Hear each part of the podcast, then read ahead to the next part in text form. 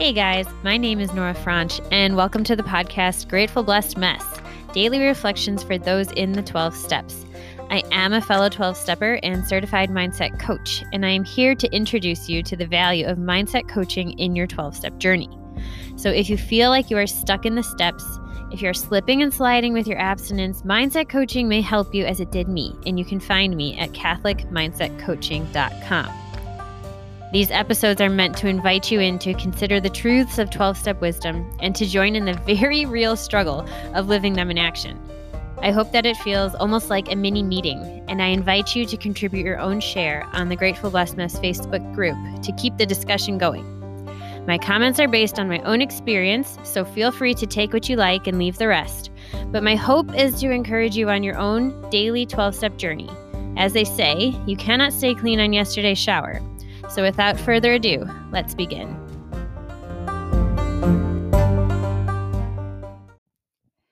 Hey guys, we're reading from the Little Brown Book, April 21st. Can I be wholeheartedly grateful for today?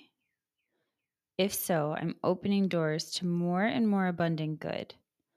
What if I can't be thankful for the train for the rain that has fallen in my life, for the so-called bad times? What then? I can begin by giving thanks for all the sunshine I can remember and for every blessing that has come my way.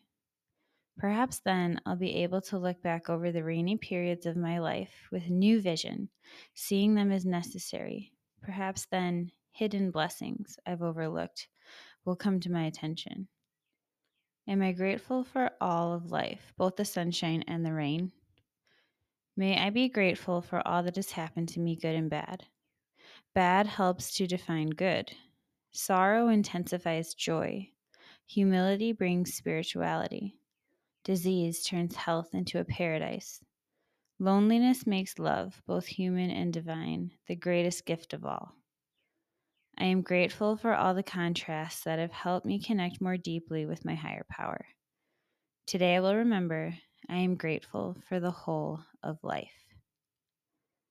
Ooh, that's that's a recovered human. to be able to hold the good and the bad and be grateful. It's a hard it's a hard thing to do and I don't know about you, but I find it very hard to be grateful when I'm going through something difficult. And there was this really cool thing that I heard on TV when I was waiting in the doctor's office.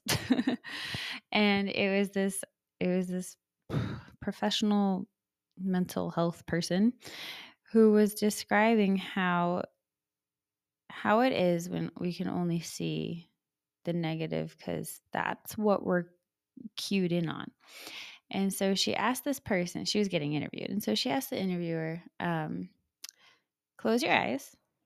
So she closed her eyes and she said, um, tell me everything you saw in the room that was.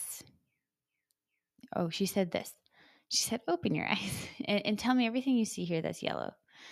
And so the woman looked around and she saw, you know, that's yellow, this is yellow, this thing. And she said, okay, now close your eyes. And so the interviewer closed her eyes and now she said, tell me everything you saw that was pink. and the lady was like, uh, it, she couldn't think of anything. And, and she said, it's the same way with like this negative lens when all we're seeing is what's hard and is going wrong, when all we're looking for is yellow, all of a sudden, when we try to switch our brain to think of something pink, something good, we we can't or it's very very difficult and it's not because it's not there because the funny thing is, is there's pink stuff all over the room.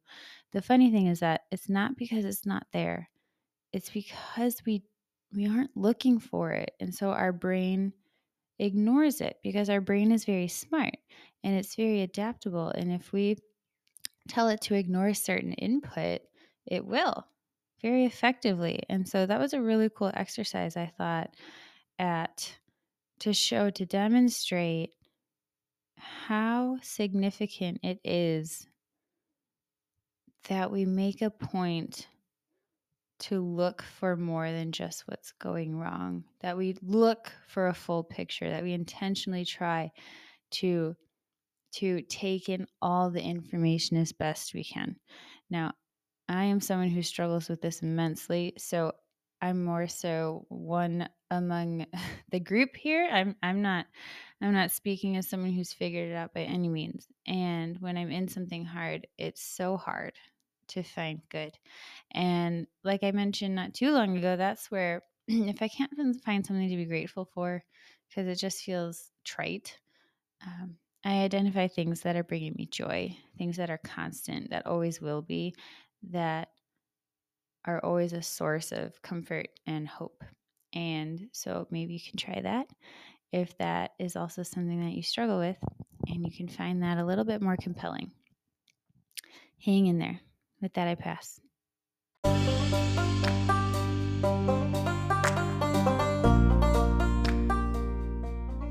Thank you so much for listening to today's episode. If you feel that mindset coaching could help you on your 12 step journey, please feel free to reach out and find me at CatholicMindsetCoaching.com. This is not a replacement for 12 step work. This is something outside of the 12 steps. It is simply something that has a heart for the 12 steps and those who are in it. And so, welcome. If you are here, chances are you may also be a bit of a mess. And I hope that you can learn to find some gratitude in the blessings that have come from your messes.